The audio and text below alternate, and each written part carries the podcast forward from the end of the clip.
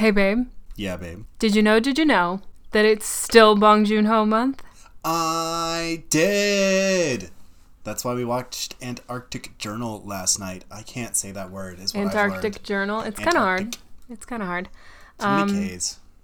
Too many. There are no K's. K sounds. But yeah, that that is why we watched that last night. Yes, and now we're gonna talk about it. We sure are, because that's what we do here on Horror Babes. We talk about movies and do stuff. That's why we're here. All right. So as usual, Topher's gonna give us some some names, some cast and crew knowledge, and then we're gonna go into the plot. Yeah. and we're gonna just you know talk about it we're gonna talk cinematography we're gonna talk some um, analysis of these characters we're just gonna dive right in Sweet. Antarctic Journal. What are we talking about? This is a movie, but it was not directed by Bong Joon Ho. It was Nope. written by him. And we wanted to just kind of switch it up a little bit. We wanted to do something where we look at specifically his writer aspects and get to bring in a little bit more South Korean horror. This is kind of a little experiment for us. We wanted to look and see where he kind of shines, I guess. You know, trying to do a little science with this, a little experimentation, a little control group situation. yeah So we wanted to pull in a different director, but still keep it a Bong Joon Ho project and see how he shapes up as a writer. we're Turns gonna tell you what we found he's still really good, surprise surprise but this is completely different. It's really fun to see him in some in a project he doesn't have total control over. Mm-hmm. Not calling him a dictator, just you know, yada yada. yeah So this is a 2005 psychological horror movie, and a little bit isolation horror. It it hits a couple different horror genres here. Like I said, uh, written by Bong Joon Ho as well as the director Yim Pil Sung, and uh, looked like there was some script punch up from Lee Hae Jun. We have again in a starring role Song Kang Ho, who was Park Gang Do from The Host. Mm-hmm. Amazing in this role. We'll get it. We'll dive into that a little bit later, but fucking incredible in this role too. Mm-hmm. Becoming one of my new favorite actors. absolutely Let's see, we had uh, we've got a bunch of other actors in here. We have Yoo Ji Tae as the young man Kim Min Jae. We have Choi Deok Moon as Seo Jae Kyung, one of our you know fuck it. We've look we've got a lot of we've got a lot of names in here. We've got a lot of explorers. We've got very very small cast of only seven on-screen characters mm-hmm. and one VO actor. Yep. We'll focus a little bit on the act- i'm going to point out the actors that we want to talk about a little bit more but essentially we're just going to be referring to them by their character names in this as much as i can. Yeah. Let's see we've got a really great cinematographer and music artist on this. Kenji kawai did the music hmm. for this who is someone whose name i've seen everywhere and when i saw it in the listing of the, the crew listings i was like oh shit i loved the music in this film like there are Um, really there, well done. there wasn't a lot of it but it was kind of it was definitely quality over quantity like the final song that plays in this slaps guys Yeah. it slaps so good and it plays through the credits and everything Mm-hmm. amazing yeah so well done Right. He's a uh, composer who's done a lot of work for anime, but specializes in horror. Mm-hmm. He also has done. He also did the music for one of my favorite movies that actually Nicole, you and I have been talking about lately, Eat Man. oh yeah He also did the music for one of my favorite anime movies, Mobile Suit Gundam 00, Awakening of a Trailblazer. awesome Very, very good. Music is incredible in that as well. I mean, Uh, I believe Gundam's kind of known for having incredible music, right and he really stepped up there. I mean, again, guys, the last song in this, it sounds like it could be like the next John Carpenter theme. Like, it's amazing. It really, really does. There's, uh, we're gonna talk more about the John Carpenter-ness of this. yeah. But yeah, there's there's some real, real, real good shit. So some of the other film things he's done, he did both of the original Ring movies. Oh, really? Mm-hmm. Cool. he composed those. Did not know that. Yeah, he obviously did this. He did Seven Swords. He did Death Note in 2006. Mm-hmm. He's just, he's been all over the place. And I love a good composer who really just works, works, works, works, works for the last, what, 34 years? Mm-hmm. So I really appreciate someone who just goes in and just like continues doing great work because those are all things I've noticed the music in. Again, just showing up and doing your job. It's amazing people do that. Cinematographer on this was Chung Chung Hoon, who is another really interesting cinematographer who has gotten a little more recognition internationally lately. Mm-hmm. In 2015, he did Me, Earl, and the Dying Girl. In 2017, he did It Chapter 1. Mm-hmm. Uh, I don't know if he. I don't think he did the second one, but he did the first one. He did a movie you and I watched together, Hotel Artemis, mm-hmm. which was really fucking gorgeous. Yeah. Uh, when we sit down and do Snowpiercer for real, you'll notice some similarities between how that looks. He didn't do Snowpiercer, but it looks like that movie to me had a lot of influence from Snowpiercer. Right. If that makes sense. Mm-hmm. And most recently, he did Zombieland Double Tap, which I have not seen, but the trailer looked nice. Zombieland's always kind of been the um, source of meh for me. Same. It's fine. I don't have anything against it. Yeah. It's alright. But what's exciting is he shot for Edgar Wright for his new movie that's coming up last night in Soho. Oh shit! I can't wait to see that. We're big. Edgar Wright fans here, and he always picks very interesting cinematographers. Ooh, that's gonna be good, guys! I can't wait. I'm so stoked. I was Let already excited about it, and I didn't realize that he was working on this, and so I'm just like already. Let me like, out of here. Let's go. Let me go see a movie. hopefully in a few months. Oh, also most significantly, he shot Old Boy. He shot Old Boy. Yeah, Well, damn. yeah. So this dude, again, very, very. This this is a movie who really had like the crew on this was well selected. Butter my butt and call me a biscuit. I guess quarantine brings out the Georgia in you, huh? So let's get into the movie, shall we? Oh, this movie was noted for having a lot of buzz around it. This was a very, it, this is a fairly expensive movie to shoot. I mean, six and a half million U.S. Yeah, It's not cheap. That's, that's not, not cheap, It's not a giant budget. I mean, it's not one of these fucking Marvel movies or some shit like that. But it's not a cheap movie. no. Um, it's kind of over the. It's out of the like sort of indie range. Mm-hmm, Even though it still feels a little indie yeah, in certain that's ways. That's true. That's true. It does feel a little indie. like for reference, six million is probably one. It would be in the upper five percent of what A twenty four spends on average on its movies. Mm-hmm. So that's sort of what we're looking at. Mm-hmm. Like I said, this came out in two thousand five, same year as The Descent, which we have not covered on the podcast, but we have mentioned and talked about. It's a movie that we both really like and hate.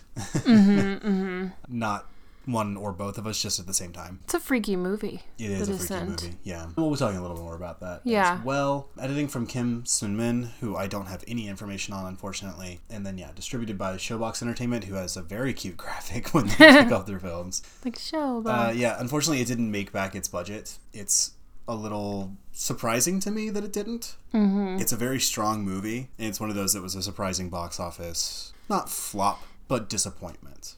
yeah. Yeah, because it only it came shy by about a million bucks on Mm-hmm. its box office and returns. So, little pulling back the curtain here. A lot of times, I am using a Wikipedia or IMDb plot summary as a cheat sheet to help me with these plots. Even though I have my own notes and everything, a lot of times I still will pull that up just to help me make sure I don't miss big things. There are no good plot summaries of this movie anywhere to be found. No, it's all just like it. It's all just like the description that you would see like underneath, you know, the Netflix title. right, So- or like on the back of a DVD box. Yeah, so we're gonna we're gonna do our best um, to recap here. We apologize if we miss anything. We're working off of both of our memories, so hopefully it'll be all right. So, luckily, the plot's not too, too difficult. It's very a very straightforward. plot, it's very yeah. straightforward, and it is a very classic horror film plot where you have a group Mm-hmm. of a group of people. In this in this movie, it's a group of explorers going on an expedition in Antarctica. That's right. and of course issues happen and the movie kind of follows those issues and the Yeah.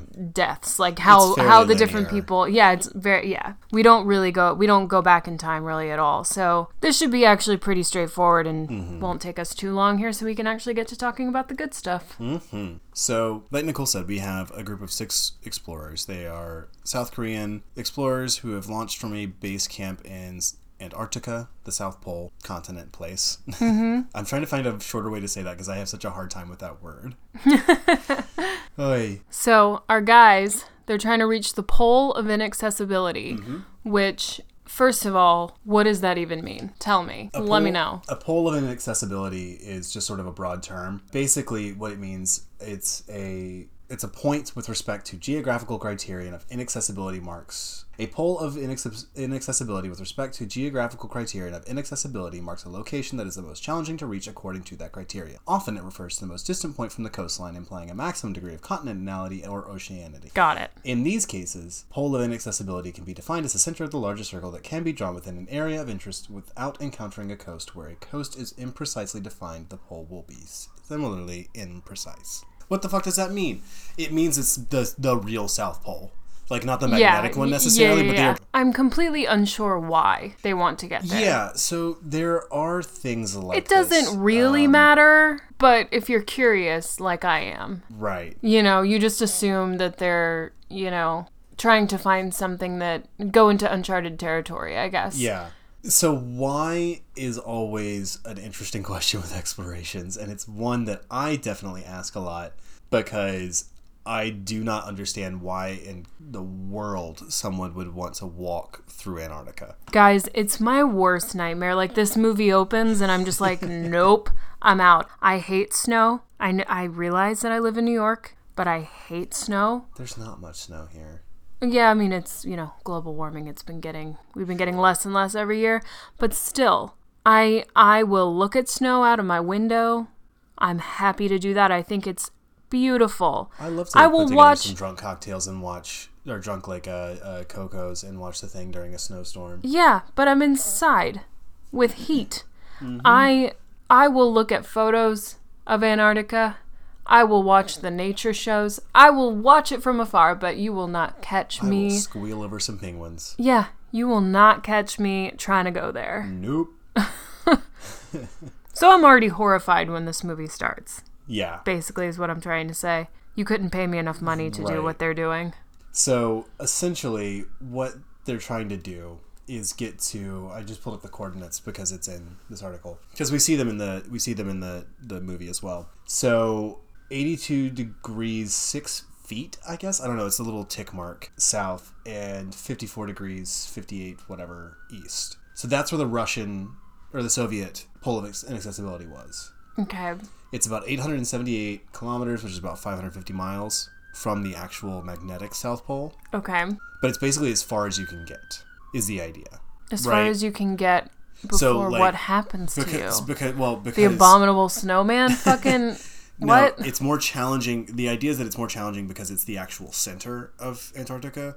So the South Pole is not the center of Antarctica, right? Mm-hmm. Right. It's not, a, it's not a true circle. Yeah. Originating from a point. So it's the furthest. That's why it's it's so it's the furthest from any coastline. right. So there's like there would be one in North America as well. There's one in Oceania. There's like all these sorts of things. Like these places that are the furthest from some sort of Yeah. defined point. I get that. I think it's just the challenge of it. Like, can we do this? What is there? Yada yada yada. Men are so stupid. I don't disagree. I'm sorry. I just I shouldn't judge for other people's interests, but I mean, it's just... why do people climb Everest, sort of thing. Yeah, no, that's definitely true. I'm Um, I'm sorry to anyone who's an explorer out there. I don't mean to offend. I'm not sorry. Y'all won't even listen to this. You're up on top of mountains and shit, and I'm safe and happy and home in my little slides. Cute Adidas slides. I love them, but they don't sponsor us, so I'm not. Pl- I'm not plugging them. We're we're open. We are open to sponsorship. Yes, that is true. Call us Adidas.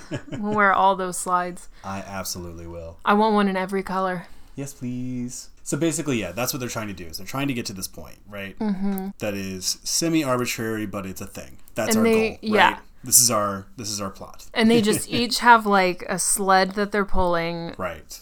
They have one sled each filled with supplies, and they have this one like rickety looking tent. I'm sure they bought it at like REI or you know something like that. I'm sure it's really nice and like state of the art, but I'm also just kind of like, yo, y'all are sleeping on snow. How is this plastic ass tent keeping you warm? I don't know anything about camping. I've been to REI a few times, but that is my extent of knowing how to survive outside. So I'm really out of my depth here. Well, that's the thing is that it's really fucking tough. So, like at the beginning of the movie, there's a pre-roll that has like the whole Yeah. uh, setting the stakes situation. Yeah. So no one, at according to this movie, and I believe this was still true at the time. I was trying to look through the uh, the article about who's reached it. So the only team up until this point that had reached the pole of inaccessibility that we knew of was a Soviet Union team in 1958. Yes. They had gone there and left a basically like staked a, f- a flag in or whatever and done with like, hey, we did it, Mm-hmm. and were able to get back out and everything. I don't think that they died, as far as I know. Uh, I didn't look that far into it. So in the movie, this is like no one else has ever been able to do it. Yeah. So in uh, 50, almost 50 years. But people have tried. right. Yes. So, and in fact, the leader of this team has tried. Yes. And one other member of this team was with him. That's right. So yeah, we have six. We have six men who are out. We sort of join them in medias res, right? Like we don't start the journey with them; they are already mid journey. Mm-hmm. It's a big deal. There's a bunch of press about it. They've got like a. Uh, they're going live via satellite, yada yada, and uh, we see them be very cute together and joke about who's the cook and how great he is, and then they they make a uh, Arctic Antarctic snow or ice cake That was really with cute. little fruits and everything, Yeah. and they talk about how old the snow is. Like the top layer is 50 years old because it, we always forget that Antarctica is a desert Yeah. Yeah. Uh, because it has like less than was it less than 10 inches or less than 10 centimeters, whatever. It like only snows like five centimeters a year Yeah. there, so there's not there's no rainfall or precipitation. Yeah. So it's a cool little like science moment. And they're like looking at the layers and like this layer's 100 years old. This layer's older than like anybody, anybody, anybody. Right? Yeah, that was that was kind of cool and just something I've never never thought to think of. Right. I'm sure David Attenborough said something to me at some point, but not personally, just watching documentaries. I was about to say you got you got his number. I wish. I hope he's safe right now. I hope he's doing all right. Please, please, please be quarantined, sir. Yeah. We love you. Save him. Like I said, yeah, we join them in the middle of the journey. We see their sort of command base operator, uh, the only woman in the film, Yeah. and we only ever see her over the TV screen, or uh, I guess we, we we cut to her a couple of times. A few times, the- yeah. Yeah, in the base camp. Yeah. And they're trying to reach this point obviously before it becomes, you know, dark for a few months because it's light for a few months, dark for a few months. Yeah, And six and six, I think is what they said. yeah, so throughout the movie we have kind of like this countdown Yeah, like how how far they have to go and how many days Mm-hmm. they have until sundown. that's right. Yeah. So everything's going fine for a little while. Uh, everybody's in high spirits. They have uh, the captain, who is Song Kang Ho, who we talked about, who played Park Gang Do in The Host. He's the veteran explorer. He's one of two veteran explorers on this trip. The other one is uh, Jae Kyung. And he's the quote unquote captain Right. of this particular expedition. And we have the lieutenant in the glasses, Yes. young Min, who is uh, sort of their like charts and maps guy. Of course, because he's wearing glasses. Exactly. It's telegraphed Yeah. just straight to us. It is funny those things that are like sort of universally accepted. Yeah. That is um, kind of funny. He's so- the maps guy. He wears glasses. he knows the tech things. I'm sure he could hack anything. Just type really fast into a computer and like suddenly I'm in. They're going along and oh, oh, and the captain makes this really beautiful. We were saying like, oh, that was a really gorgeous speech that he made. It's this very inspirational thing, and he talks about how every time they mark down another degree off of uh, for how far they've gotten, they'll drink a little bit of the liquor that they brought with them as like Yeah. a celebration. Trying to have fun with it, you know? Yeah, and it's the sort of like kickoff toast. Like they're they haven't gotten into the hard part yet. I was reading each of the sleds is like 300 kilos Wow. that they're dragging, which is not that bad considering that you're like just on snow. I just don't But- like to carry anything. I So, don't like, either. I hate carrying things. Please don't let, please don't make me carry things. I hate doing it. anyone who's listening to this is going to be like, wow, she's a brat. I'm a brat too. Yeah, I don't give a fuck. I don't, I don't give up. Now we get into the real shit. So they are trudging through and they find this weird flag. Like, what the fuck is this? It's all tattered It's and ancient. ancient. So they crack, they dig it up. It's a box. They crack it open, and inside is a very, very old leather-bound journal. Mm-hmm. Uh, the pages are kind of destroyed. They're a little bit frozen together, but it's pres- it's preserved as well as way better than you would think it would be. Is sort of the is sort of the point. So as they are going through this, uh, the captain hands uh, Minjae, the youngest member of the crew, the journal, and says, "This is your responsibility. You're going to go through this. You this is for you." Like it's sort of like a, it's a really nice nod to the youngest member of the team of like you also get to carry some responsibility for this, some sort of reward. So yes. To speak. Yes. Jinmai also uh, one of the first things we see is that Jinmai almost dies, mm-hmm. and the captain rescues him from falling into a hole because that's a big scary thing that can happen in the Antarctic is that you don't know when you're going to just suddenly find a chasm because it's not a solid piece of land. Yeah. So that's the uh, that's the terrifying part of the film. We see that a couple times with like holes popping up. Yeah. It's like the ice. again, just being there is already terrifying. Exactly, because I'm not a penguin and I don't belong there. I need a drink. Help. Help. That reminds me, there's um, a s- Top Gear special that they did before the hosts all left and created the Grand Tour, where they were trying to reach the North Pole, and it was two of them versus the other one. One was taking dog a dog sled team. The others were driving uh, this amazing tr- pickup truck that can do anything and is impossible to destroy, basically. So they were te- they decided they were technically in international waters. The two hosts were in the truck. So they started just drinking gin and tonics and driving through the North Pole. Oh my god. And I was like, well, technically there are no laws there, so respect. You can drink and drive in the North Pole, I guess. All right. Not going to hit any kids. I guess that's morally permissible. Sure. Don't drink and drive. Yeah. Do Don't not leave condone. your house. Yeah. Right now, don't leave your house. Drink at home. It's so great to drink at home. It's way less expensive too. We've gotten really far afield. Sorry. Oh shit. That was a great. I, I liked that aside though. I thought it was cute drinking gin and tonics driving through the North Pole. I think it's funny. It's the Okay, only way I would do so it. So they are almost dies falling Yeah. into a hole. Right. Captain saves him. Back on track. Yes, there we go. We are full circled around. So Jinmai has a journal. He's going through it. He discovers a bunch of drawings in it, and he is only able to siphon out like some of what's written in there and everything like that. Yeah, this journal is creepy, y'all. It really is, but it's gorgeous. It's, it's just amazing set dressing. This journal, yeah. The all the charcoal drawings and the accuracy of how it would have been done. So basically, it details an, a previously unheard of expedition by a group of six British explorers in mm-hmm. 1922, who had also attempted to reach the pole of inaccessibility. Yeah. Probably before that was even a thing that people knew what it was. I would have guessed that that was before that was like fully measured out. It was probably just like let's reach the South Pole sort of thing. Yeah. So they notice this. Uh, Jinmai is talking to Gunshan, who is our very cute. Uh, he's the resident cook in the beginning. I like him. he's so cute. I think he's my favorite. His big curly hair. He's just kind of goofy. Yeah, I call him I call him the one with the hair Yeah, but he's adorable and he's great. And it seems like him and Jim Jinmai are good buddies. cuz I love his hair. I do love his hair. It's so fun. And of course he's the cook. Again, it's a universally like Yeah, accepted like chefs have like big hair and map guys Oh, wow. have glasses. yeah. Shit, I'm just thinking about all the cooks with big hair I can think of. There's Ratatouille with Yeah. uh, Linguini. He has big curly hair. Yeah. There's weirdly, I don't know why I thought of this. Accepted, if you ever saw that movie, I did not, but we are getting off track again. but the, there's a there's a kid in the fake community college they create who has big hair and he's the chef. Yeah. And like so, yeah. There's all this fucking every single time there's a chef, they've got big hair. Is that That's- why I'm good at cooking? I don't know. It's full of cook. My hair's just full of cooking secrets. Yeah, I think that's what it is. Perfect. But yeah, so so far with these characters, we've got two just universally like Yeah, we've got some stereotypes know? that apparently cross waters. Yeah. and, and borders. big hair, chef, glasses, map guy.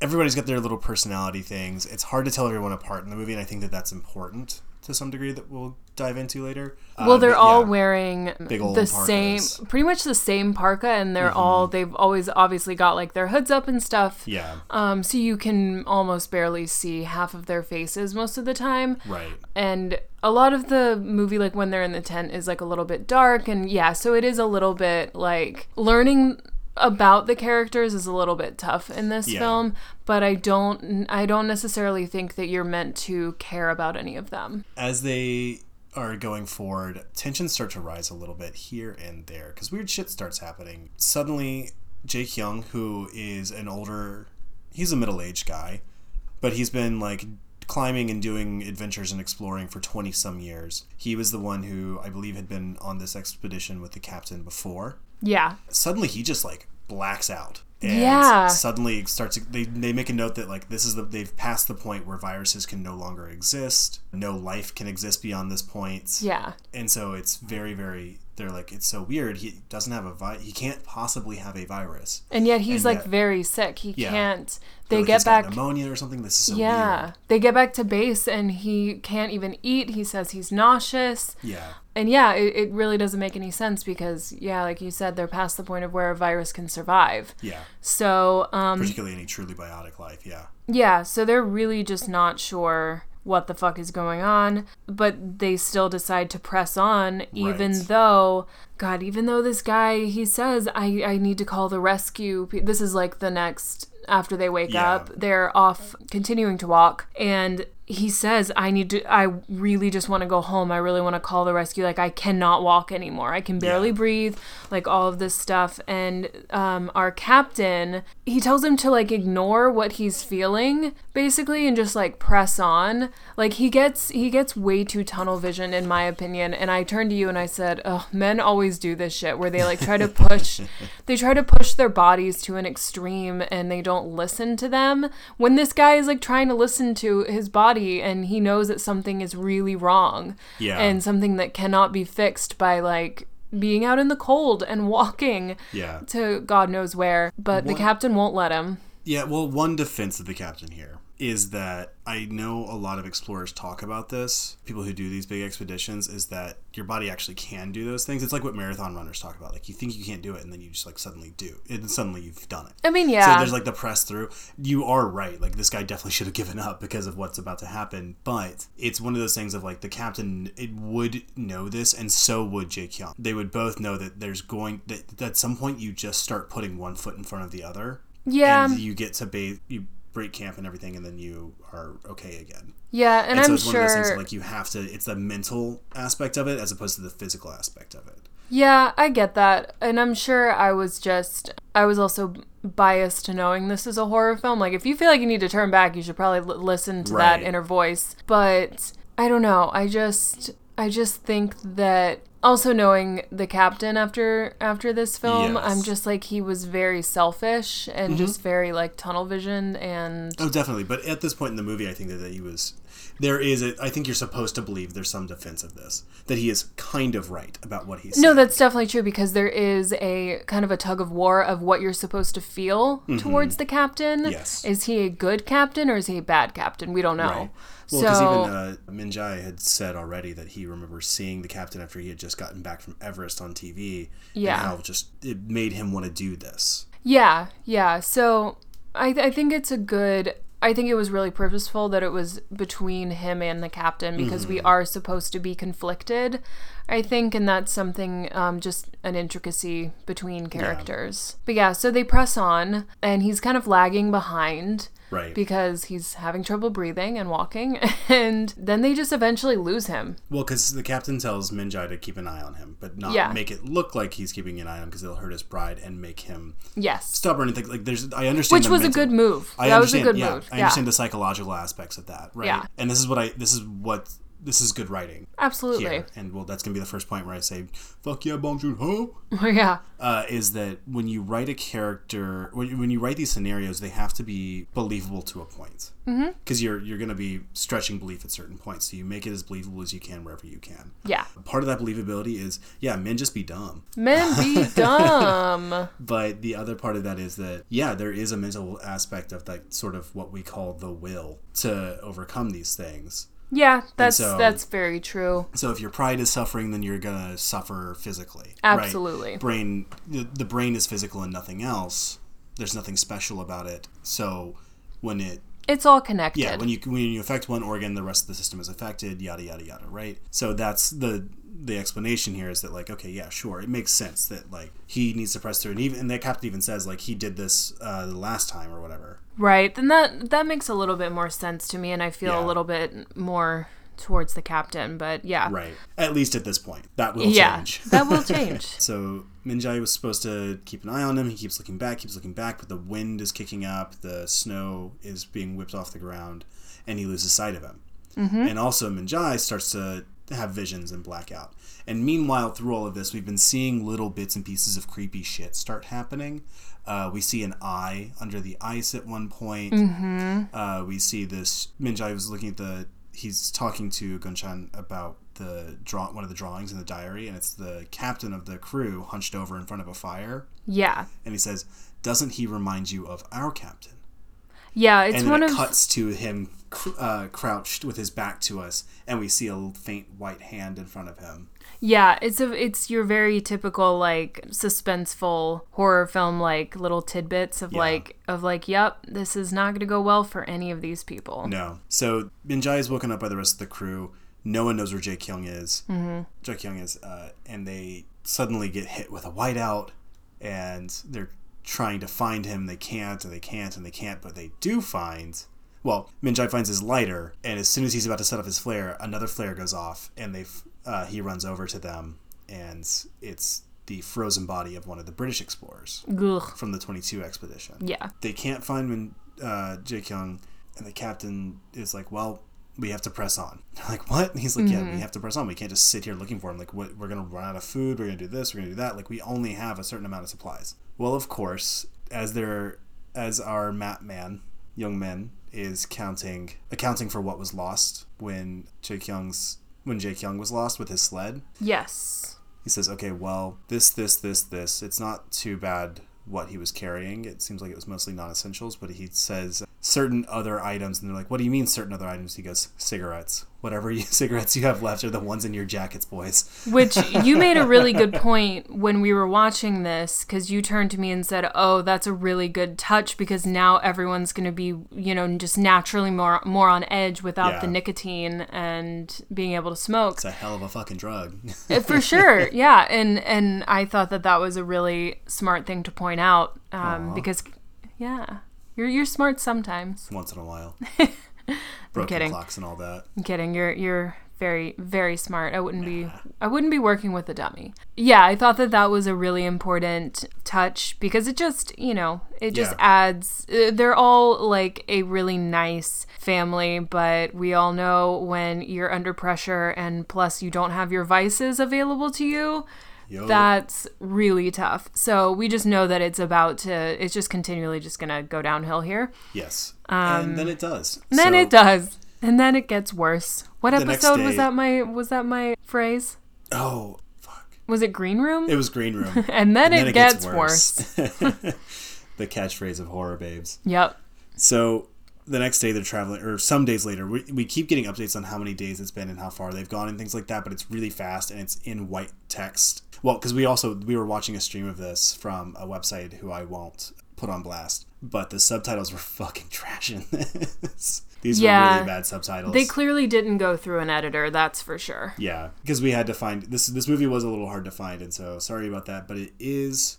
Ah, fuck it. I'm not gonna put them on blast because they. Well, you still have to. out there. You have this to pay. Right you have to. Yeah, you have to pay for it anyway. Um, Yeah. you you can find it on there and rent it for two ninety nine. Yeah. And that's what we did last night. But yeah, the the subtitles clearly did not go through an editor. There are a lot of grammar errors and Just spelling mistakes. Yeah. and spelling mistakes and just you know. I I think it, it, it is it is hard to translate sometimes, especially if it's a Oh, definitely. Mm-hmm. cultural difference. So it was we understood what was going on. We think you know, like for the most It was just a part, little tough in it was just a little tough in parts where we were like, oh, I think that word was supposed to be that, you Yeah. know. But it's common sense, so don't let that scare you just away. Just makes you appreciate good subtitles is all yeah, exactly. so they're traveling along some amount of time later and now we have our next guy sung hoon who has been jealous of minjae the whole time mm-hmm.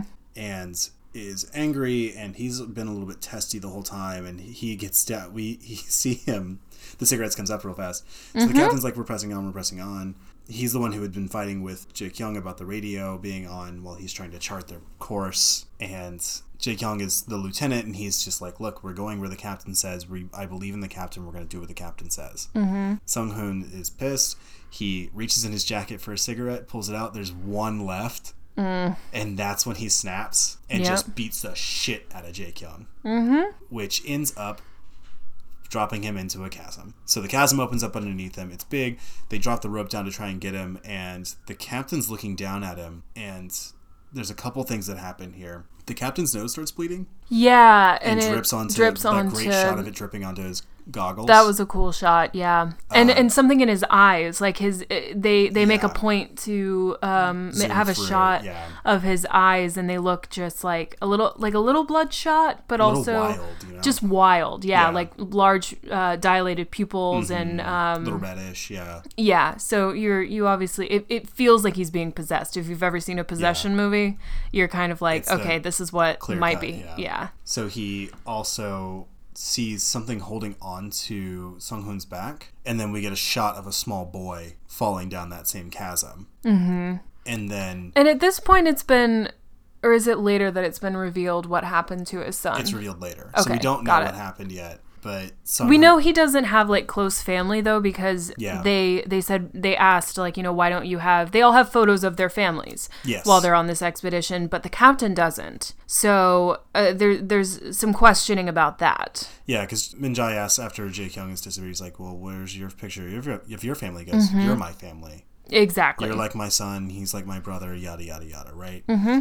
So the captain looks down at Sung Hoon and sees the boy on his back, where we see it. It's not clear there, and they he sees the boy falling, a different boy falling. It looks like, and then he they have an argument, and he lets go of the rope yes because it's this long, tense moment of like what's going to happen, and you know he's going to drop him. yeah But- it's just a matter of time which builds the tension like Uh, yeah. you know what's you know what's going on So he drops him and turns around and says, It was an accident. I can't believe that happened, or something like that. He's like, Oh no, poor Sung Hoon, but we have to keep moving.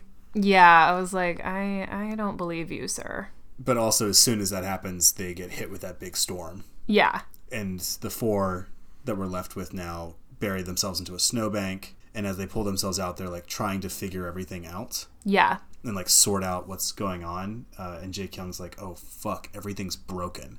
Like they tried to contact base with Morse code, they couldn't get a radio signal through because someone had eaten. Was it the captain who ate the chip? i think so It was hard to keep track of who. No, was, it was. It was because I was like, Yeah. I was like, what's this bitch doing? And then yeah. So in the middle of the night, the captain like takes a chip out of the When they- radio when- transistor and like eats it. Well, that's when I lost all my trust because fi- base finally got through, Yeah, and I was just like, wait, what is this crazy person doing? They finally. And I couldn't tell if at this point because we've they've displayed some form of like potential possession. I couldn't tell at this point if this was a mixture or if it Mm-hmm. was something else that made him do that or if it purely was like oh if we get contact these guys are going to, going to want to bail and Yeah. I want to prevent that as much as possible Right. as just like wholly the captain. yeah, So there's always like which is a sign of a good kind of like possession moment is Mm-hmm. you have to always be on your toes and wondering who is it 50-50 or 100 Right. you know yeah. So yeah, Jae Kyung's like, oh fuck, everything's broken, nothing's working, yada yada, and he suddenly start we start seeing doubt from the lieutenant for the first time. Mm-hmm. Because up to this point, he's been completely on board. steadfast Yeah. But after he saw the captain drop Sung Hoon and then seeing all the equipment broken and everything like that, he's like, fuck. So they do press on. They divvy up some of the load. And they decide that now that they're a lighter crew, that they're going to take a shortcut through the mountains. yes They do post it up. Gun Gunchan is clearly just like losing it. Mm-hmm. Our cook, and he's got the pot of porridge. My in his hand. dude. Yeah, uh, Minjae and Jae Kyung are talking with each other and expressing their concerns, and that's when Jae Kyung tells Minjae about this captain's son. So the previous time that they had tried this expedition, the captain's son had called him and said, "Please come home, please come home. There's something in the apartment. I'm scared. I don't want to be here alone." And the captain told him to be strong and toughen up and be a strong young man. And the son falls to his death from the 15th floor. Mm-hmm. He was like 10 years old. and of note the son did say that there like There was something in there was something white Yes. it like that was a very clear word that mm-hmm. the hands that we've been seeing you know you, you make a you make a comparison there And meanwhile, the captain's off exploring this weird ice cave. yeah Yeah. the captain just keeps leaving Yeah, and they they the call thing, yeah. they call it out they're Yes. like why does he keep leaving where is he Where is going Out. out Just out. just out yeah. is what keeps being said so you're just like what the fuck is this guy doing So the next day they've been walking again. They're walking again. They're walking again. Oh, and Gunchan sees that his. He says, "Is this altitude sickness?" Because they're very high up now. Yeah, we see that nasty toe. Yeah, and 'Cause, we see the um, potential. We don't know if it's frostbite yet, but it looks like frostbite. Because he drops porridge on his socks, so he takes off all of his socks. He's wearing like 15 pair. Mm-hmm. Um, and then, yeah, fair. I would be too. Maybe he should have um, worn, a- should have worn a sixteenth pair. Yeah, because we see this like rotten ass toe. Yeah, we see some frostbite, and he, and he says, "Is this altitude sickness, or um, or is that real?" And we don't get the answer right away. We don't. So they're traveling on the next day, and Jae Kyung finds the broken equipment he had dropped there Mm-hmm. before. Oh, because the captain had destroyed something. Yes. And he was like, "Oh shit, this is the same thing. How did we walk back in a circle? It says we're in a different like the GPS says we're in a different place. What the fuck?" Ugh. So the captain says, "You know what? Screw your technology. I've got a compass right here." Mm-hmm. So they used to just do this with compasses and maps, and not all this fancy electric equipment. We can do it too. Mm-hmm. So they press on, they press on, they press on. Uh, Jae Kyung is pissed now. He's like, "We need to activate the emergency signal. They will find us. They will come get us. We have no food left. We are going to die. Yeah. It's time to be done with this." Uh, and the captain takes his glasses and just crunches them. And he says that line that's like, "You now you can't be afraid of anything because you can't see it." And I'm like, "Damn, bro. That's a dope line, though. Damn. That's some real, just like fucking burn the ground behind your troops so they can't return. Yeah. so they march on, and eventually they're fighting their way through this this blizzard. It's awful, and they find a cabin. yeah. Where? What? We found two cabins. Two cabins. Where did that wood come from? There's a wood there. Yeah. Did these guys just like bring like before them just bring all this wood? Just build Yeah. this place? Like It's so weird. confusing. So my guess is what I guessed is that they just some of what some previous expedition had brought wood in to build like a Ford base. Yeah. essentially is my guess. I mean that has to believe. that has to be yeah, it. I can't think of any one other. or both of the previous expeditions that must have done it.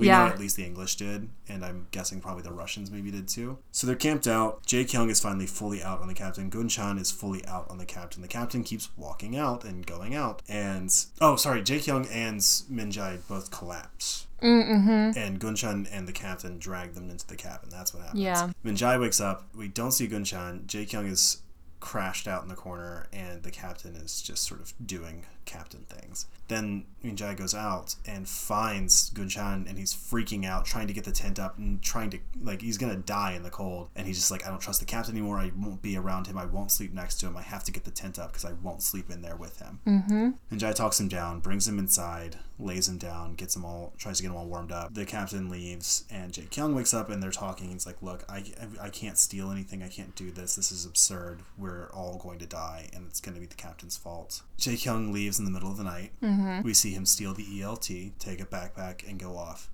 into the into the white. And that song that he liked was playing yes. the opera mm-hmm. that he had playing in the tape deck. Mm-hmm. That's what he had destroyed. The captain had destroyed yeah. but that's sort of like his his music cue. Um, and Jai wakes up in the middle of the night as well and goes off looking for Jae Kyung. And this is where we have that cool intercut scene where we have the captain discuss like taking off Gunchan's sock and looking at his foot and like calling him a bad little boy for not telling him about it. Yeah. Uh, and just fully crazy now. It's yeah. It's completely sinister. Minjae follows Jae Kyung to he's like following his footsteps and he follows him to another cabin. Mm-hmm. But nowhere to be seen. And Minjae sees what happened to the English expedition. Mm-hmm. It's just a bunch of dead bodies and a sing that drawing of the captain. Yeah. Which is a nice creepy moment because who drew the captain if he was the last one? Yeah. So he then finds Jae Kyung, who has slit his wrist with his pickaxe and tried to activate the ELT there. And that's when he did it, is because he's like, oh, the captain separated the battery from it. He knew we would try this. Mm-hmm. He's like, we're all going to die. This is it.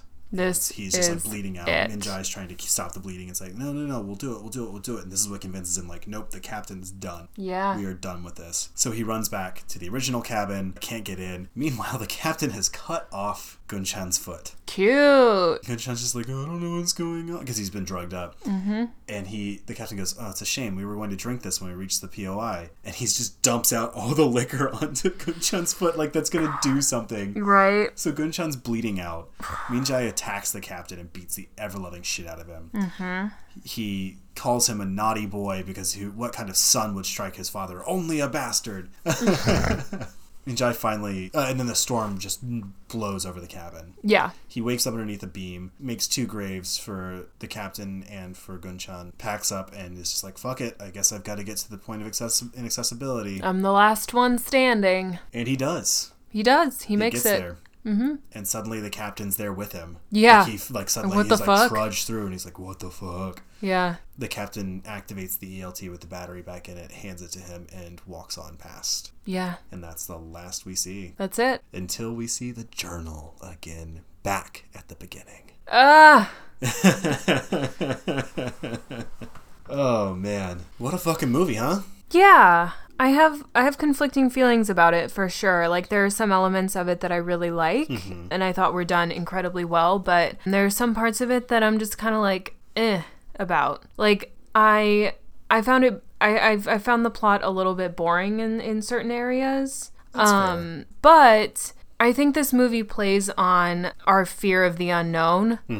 Bec- in kind of the same way as that movie The Descent does. Yes. Um, like I don't know too many people who go spelunking in caves. Like I it, it's a small percentage of the population, I think, and I think a lot of people. It's a very common fear. Yes. Right. And I think playing on the unknown, uh, again, I don't know many people who have gone on an expedition in Antarctica. Literally zero. Yeah, I don't know a single soul. So I'm sure that's, I, I'm pretty positive, I'm pretty confident in my statistic that it's a small percentage of people who have actually done that.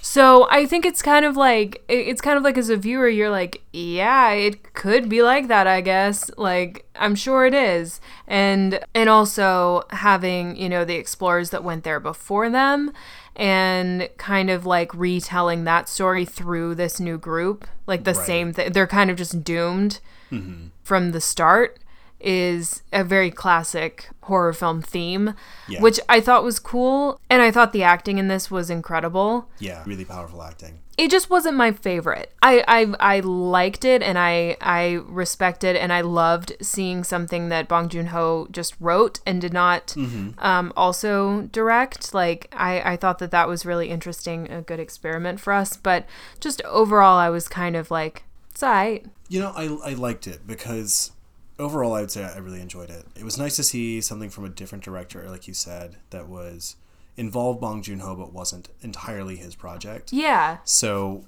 one thing that I really appreciated was the no frills of it. Yeah, we I mean we we said this in the last episode how simple Yeah, the host was. Yeah, the host was and it, this movie is definitely simple which is is an element that I enjoyed about it. I liked how straightforward the plot was. I just thought that like just for me personally it wasn't Right. like groundbreaking. No, because. I mean, th- there's not as much character exploration as you could have done in this, and there's not Yeah. as much like the the some of the simplicity.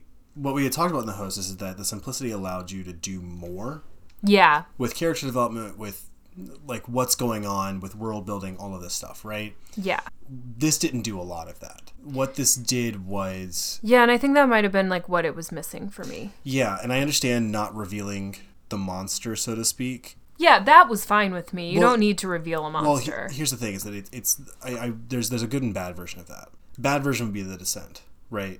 Revealing the monster. Yeah, um That's one thing I really didn't like about the movie. We'll talk a little bit more about that. I, I do want to compare and ca- contrast these movies because they are similar ideas and they came out in the same year. Yeah, and I I agree with you there that I don't I think it's a stronger choice not to reveal the monster Mm-hmm. because yeah, I, I I think it does kind of take you it takes you out of it.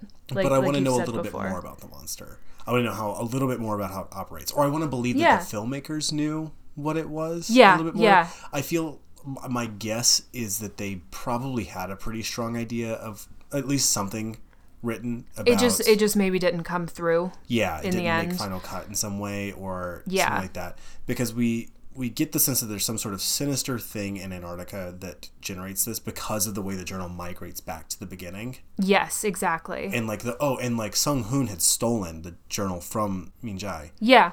and he dies at the bottom of a cavern, and yet suddenly Min Jae has the journal again. Yeah, so it's it And that's something that that's that was a dramatic irony moment because the we knew that but the characters didn't. yeah, I I definitely there was something missing in this movie for me Mm-hmm. and I think that maybe if it had just gone one step further it would have been like extremely entertaining to me. Yeah.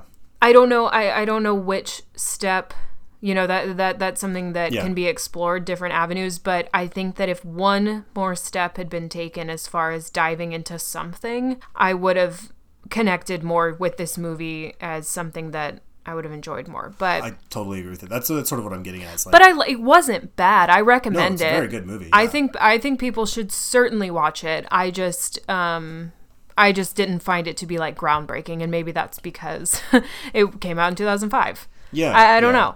It could Um, be. But it is somewhat similar to The Descent. Um and I think that where The Descent, this is not a podcast about The Descent, obviously, but I think where they did mess up is they had too much going on. And this yeah. movie did not commit that sin for sure. Yeah. So- yeah. the Descent has all those weird plot lines in it that just don't don't, don't need to be there. And again, Mm-hmm. it's it relies way too heavily on CGI. Like that movie is freaky as fuck without there being monsters. And then they added in, it's kind of a distraction. Yeah, because they all look like Batboy. Yeah, it, yeah, they do look a lot, a lot like Batboy. But yeah, so I mean, I appreciate that this movie didn't do that, but I wanted maybe a middle ground. I, I think I agree with you on that. Yeah, I think that's what I was trying to get at. Is like, uh, give me something more about how this thing operates or what it is or what it does to people. yeah, So we had talked about this off mic, how the captain is losing his mind, and you're not sure if it's Antarctica doing it to him. yeah, And then it, even even if it is, what is it about Antarctica? Is there some sort of haunting entity that lives here? Yeah. Or is it his own personal demons? Is it a combination of all those things? exactly. Because uh, that it's obviously a question you're supposed to ask yourself throughout the film because you get tidbits of information. Like you find out that the what happened to his son kind of correlates to what's happening to them now like the the mm-hmm. white figure or whatever that he was seeing and then also you find out that that happened when he was on the same expedition Yeah. so you're kind of like okay is it is he haunted or yeah. is, Is, it it something about him in particular? is it something about him in particular or is it i don't know it, it makes you ask a lot of questions because you're like is it the person who is quote unquote the captain but Mm-hmm. i don't know if he was the captain in his first expedition I think he was. because it can't it can't just be him if it happened to the uh, british Right. explorers before I right something about this path too, because the Soviets made it through fine, as far as we, it's in the at least in the myth, mythology of the movie, yeah the Soviets were fine, ish. Uh, yeah it's like so- it raises the question of like what did they do differently? Or did did someone i don't know is it cursed from the soviets? Like is it did someone die and they're haunting it now? I don't know. It's a yeah. it's it's a question that is is a good question to have pop up in a movie that is kind of a haunting situation. So that's really well done where you're trying to piece it together the whole time Yeah. and it keeps you engaged and all of that. But yeah that that is definitely what i was asking myself the whole time. Like what is so special about him? You know like why Yeah. is why is he being haunted is it just his place of power or is it like his like you said his own demons or combination or whatever It's interesting you say the place of power. I think. Oh wow. Okay, never mind. I'm coming back. I'm coming back around on this movie even more. I like I said, I enjoyed it from the jump, but I think this might be another Bong Joon Ho thing. Mm-hmm. Sorry, folks. There was a little bit of an audio issue, and I fixed it, and now I'm should be coming through much clearer. I was on the wrong channel on the mic somehow. whoops Haunted. Haunted. It was on the right channel when we started. I don't know what happened. It's a physical click. What happened? I don't I don't want to think about it. Don't either. So, yeah, I think pointing out the position of power thing is actually very interesting. So, the fact that it's the captain every time feels very Bong Joon Ho ish True. Yeah. because it's this person in power who causes the problems, and the people underneath him something something. I'm, I'm, I might be reaching here, but I mean- it's that feels like him. Yeah, well it could it it's somewhat of a statement there. Like a leader with and we, we talked about like the purposelessness of this the triumph of like uh, of, of human just like wherewithal well, and you think this. like you think obviously if you if you are a smart demon, I'm going here. This is Yeah. where I'm going. Let's go, let's if go. you're a smart demon, who are you gonna who are you going to attack? You know, who are you going to possess? Mm-hmm. Are you gonna possess just like one of the ones that they're gonna be like sad if it's if, if they're gone, or are you gonna possess the person in power who these people trust, who Mm-hmm. these people will do what this person says? Who you, you know what I mean? Like I'm if with you. uh, so I'm I'm, just. I'm just kind of like I think it had something to do with his place of power because you know that people he's trusted and people are going to do what he says, follow his orders, and what he says goes. For the most part, they might question it, but at the end of the day, it especially in this movie, it seemed like what he said went. You know, i like it I don't know. i'm here with you That was my whole thing. I think that that's why the captain, uh, like, it was a smart choice. You go, demon. well done demon. Snaps for you. So i wanted to talk about a little bit more with the uh, i wanted to heap some more praise on this because i do think that there are some really great things about this that we can speak well of. You know me. I'm gonna talk about cinematography Please do. This cinematographer deserves to be praised. This Yeah. is, I mean, obviously you have a great subject to work with. Like I said, I'll watch Antarctica all day. I will Mm-hmm. not go there, but it's beautiful. It's funny. This is uh, so this is all shot in New Zealand. Really? Yeah, entirely shot in New Zealand. Was that the surprise secret? No. No. Okay. Oh, I'll, let me just get the surprise secret out of the way. I don't Okay. have a I don't have a segue for it, so here it is. So the director of this movie, mm Im Pil Sung, is a good friend of Bong Joon Ho's. And Okay. Guess what movie he was in? The Host, Who did he play? the college friend. Oh, oh my God. That's him. That's awesome. Yeah. That's it was just a fun little thing. He was just like I just was like reading through uh, some different like sources and articles and things like that, and it was just like, oh yeah, and he was in the host, and it was like, what? I love that. I love that. Just doing a bit part. Wait, so this was filmed in New Zealand? Yeah, Just going back to that? yeah. So there's you know there's those glaciers in New Zealand. Yeah, I just okay. Yeah, so they filmed it all in the glaciers of New Zealand. Well, The world's regardless, best film, the world's best film country is New Zealand. Like they filmed everything. They film a lot of things there, I know. Completely different every single time. that's really cool. That's a cool little tidbit of information. Much Um, better than going to Antarctica to film where it gets down to minus eighty Celsius. yeah, that's true. I don't know why. Again, I don't. I don't. Um, I don't go to cold places, so I just don't know. Um, but that's really cool. But I still, I think it it it is still to my point that had a beautiful subject. Yes. Yes. to film. So you almost can't go wrong, but I do think in this Yeah. film they that the cinematographer really utilized the beauty. Well, and they this is again I like to talk about doing your homework, right? And good horror homework. So there's a reference to I believe it's a reference to the thing in this movie, which is which makes sense because again, you have an isolated group of men in a remote The whole Arctic, thing icy place. feels very the thing. It's got yeah, we'll get into some Carpenter Yeah. aspects later, but the cinematographer uh, Chung Hoon had it looks like he inserted a cool little shot in there where it's the uh, one of the characters falls flat on his back and you don't really see his face that much, but you see the splay of snow and his uh, the fur on the hood of his parka, Yes. which looks like the classic poster for the thing, which is the man in the parka with the light shining out of his face. I love that you point that out. It's what I'm here for. Yeah. The thing is his favorite. It is my favorite. it's such a good movie. I could watch it anytime. I mean, Kurt Russell. Oof. Daddy. Daddy can get it. Daddy. so hot in that movie. So hot in that movie. So crazy in that movie. Speaking of crazy, this movie. So I, I do want to really, really just praise the acting in this film. Everyone nailed it. Even Yeah. with as little characterization as there is of a lot of these people, you really only get a strong characterization of a larger than one dimensional exploration of the captain and Min Jae.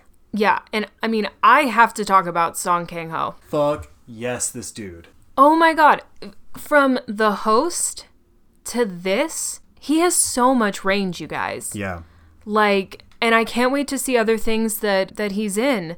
Because we're watching. He's in Snowpiercer, right? Yeah, we're watching that next, and he's a completely different character in there too. he he deserves like I think Bong Joon Ho knows talent when he sees it because holy shit, you guys, this guy just has some serious range. He From playing the goofy, lovable, accident-prone, not quite all there, but very Single father. Single father. to playing this captain who is like very demanding and, and quite scary and a little bit sinister towards the end. Yeah. It's just I can't praise him enough. I think he's an incredible actor and I cannot wait to see everything else he's in. He played unhinged in this so well because it's Exactly. a really very quiet unhinged, and that's such a hard thing to do. People want to do like the Jim Carrey or the the Joaquin Phoenix unhinged. It was like the- something was bubbling up underneath the entire time, and that's exactly the tension that you want to see in an actor playing a character like that. You want to hear my favorite way to describe it? Sure. A simmer, not a boil. A simmer, not a boil.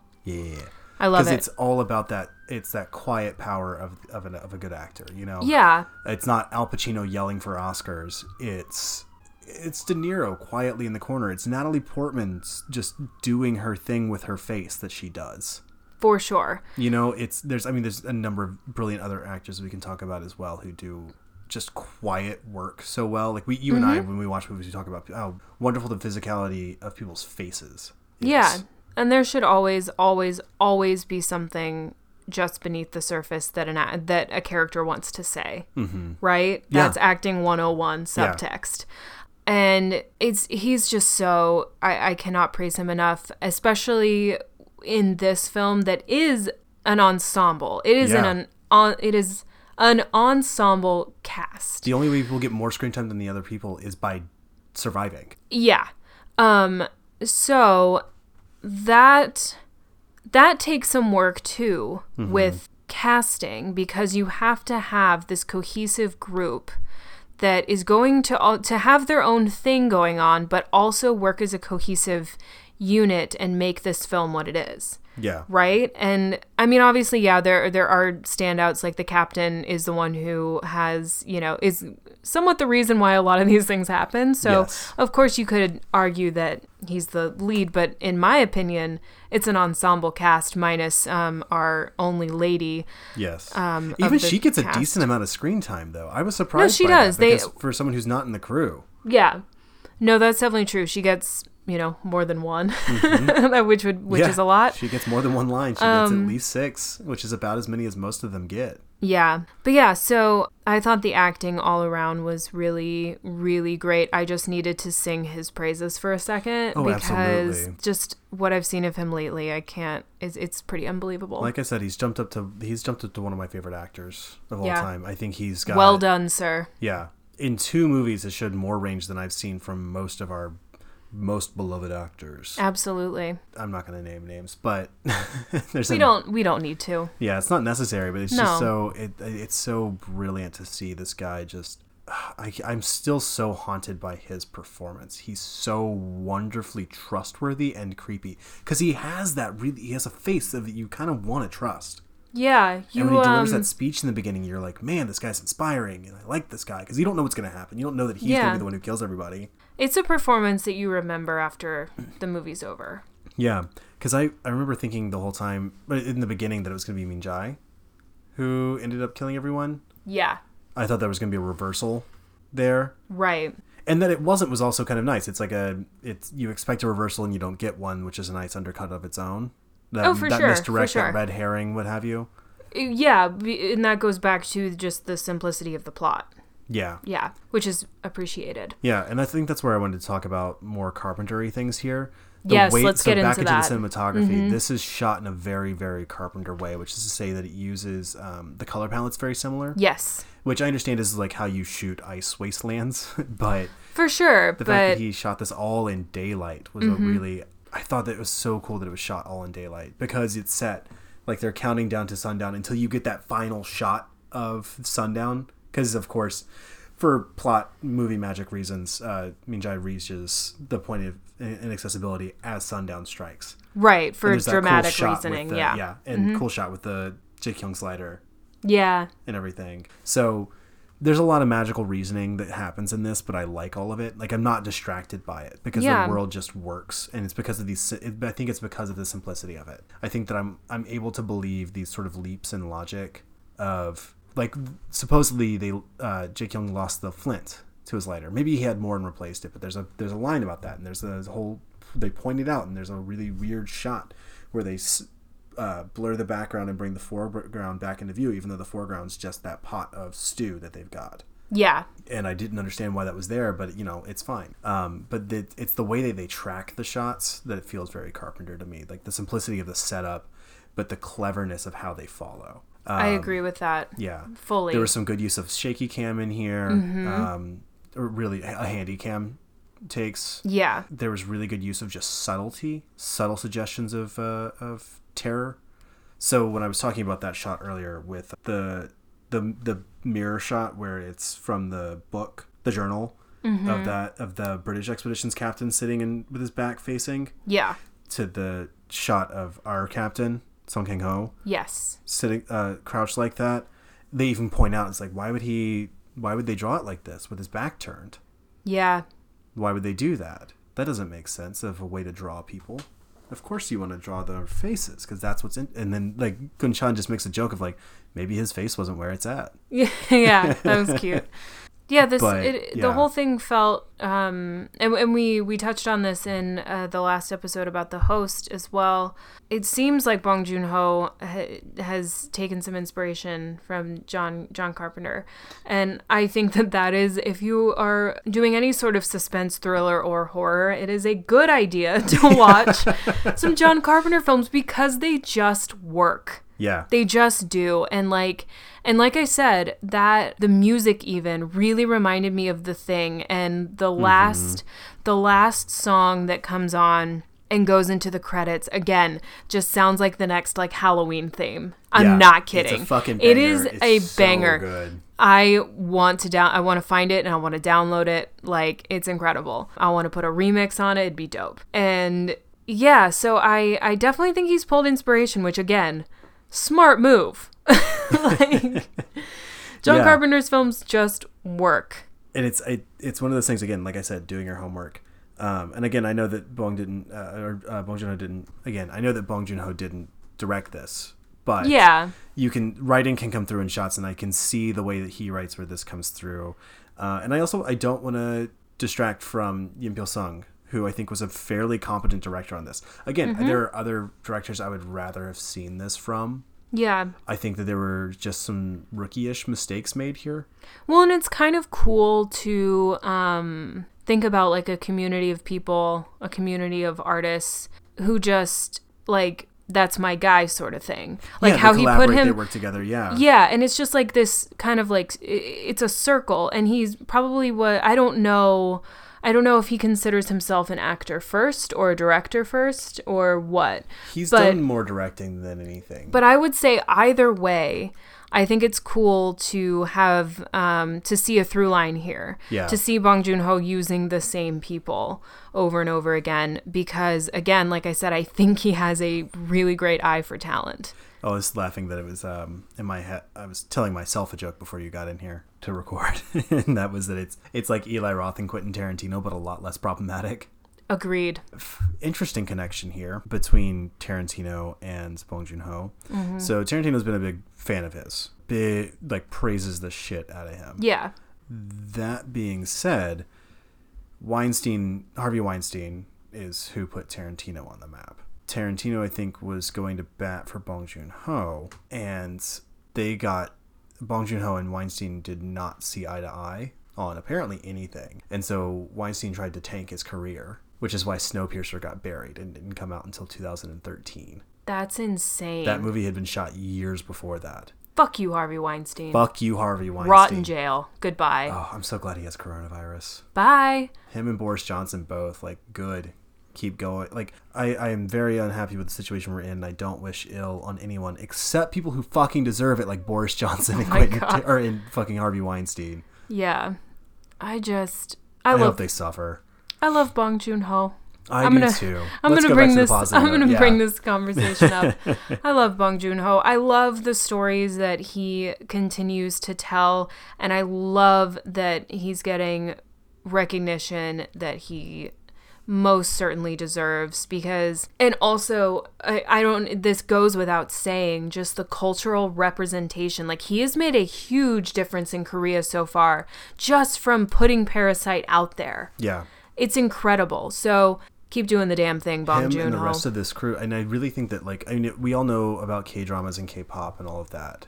Uh, Yeah. but K horror has been just dominating the scene, and and not in terms of um, returns money wise and all of that, and awards and things. Mm-hmm. But like I said last time, every single one I've watched is fucking gorgeous. I like some more than others. They're not all perfect. They're not all the best movie I've ever seen. of course, of course. But fuck, are there some really good ones? And The I know that I'm getting is- a curated version of it too. Like I'm not watching Yeah. all that come out like I do a lot of the American movies. I Yeah. understand that like my That's true. Your yours is very uh, it's, it's limited, but it's gonna it's gonna naturally be that way, unfortunately. yeah, but I'm not gonna go and watch the bad ones on purpose. yeah, which we would honestly prefer in America as well. Yeah. We don't want to watch the bad ones, but sometimes we have to have to kiss a couple frogs.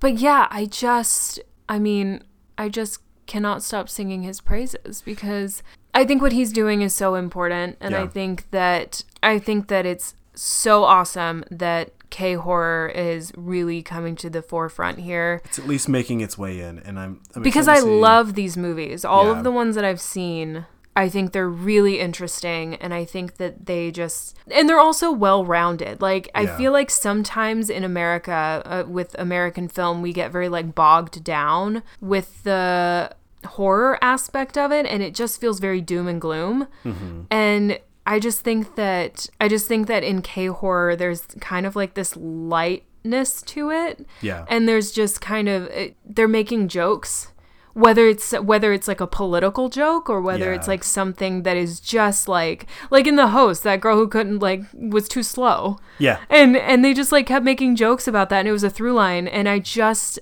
i love how well rounded it is. It's not only mm-hmm. terrifying but you feel a lot for these characters and you find yourself laughing and giggling in it on occasion. Yeah. and i really appreciate that.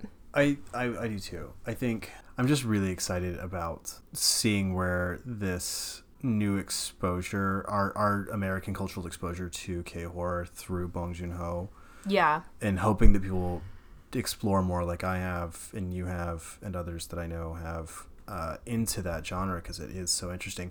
What I don't want to see happen is what happened with the brief Japanese horror foray we had for about four years yeah we were four or five years we were remaking a lot of japanese movies which was cool because we were seeing a new version of what horror could look like and what monsters could look like and how to think about how we tell horror stories. Yeah. And what happened was nothing. We we did it for a sec. It was a quick trend and that was it. You know like i, I don't see any american horror movies that are inspired by japanese horror anymore or Yeah. that, that took the that learned lessons from them you know what i mean when we have these sort of cultural exchanges i don't want to say that we should all be culturally appropriating far from it i want us to be exchanging and talking about ideas with each other and I think exchanging is a really key word in that Yeah. phrase if because Bong it Joon-ho's gonna borrow shouldn't. from Bon- John Carpenter. I, as a filmmaker, am going to borrow from Bong Joon Ho.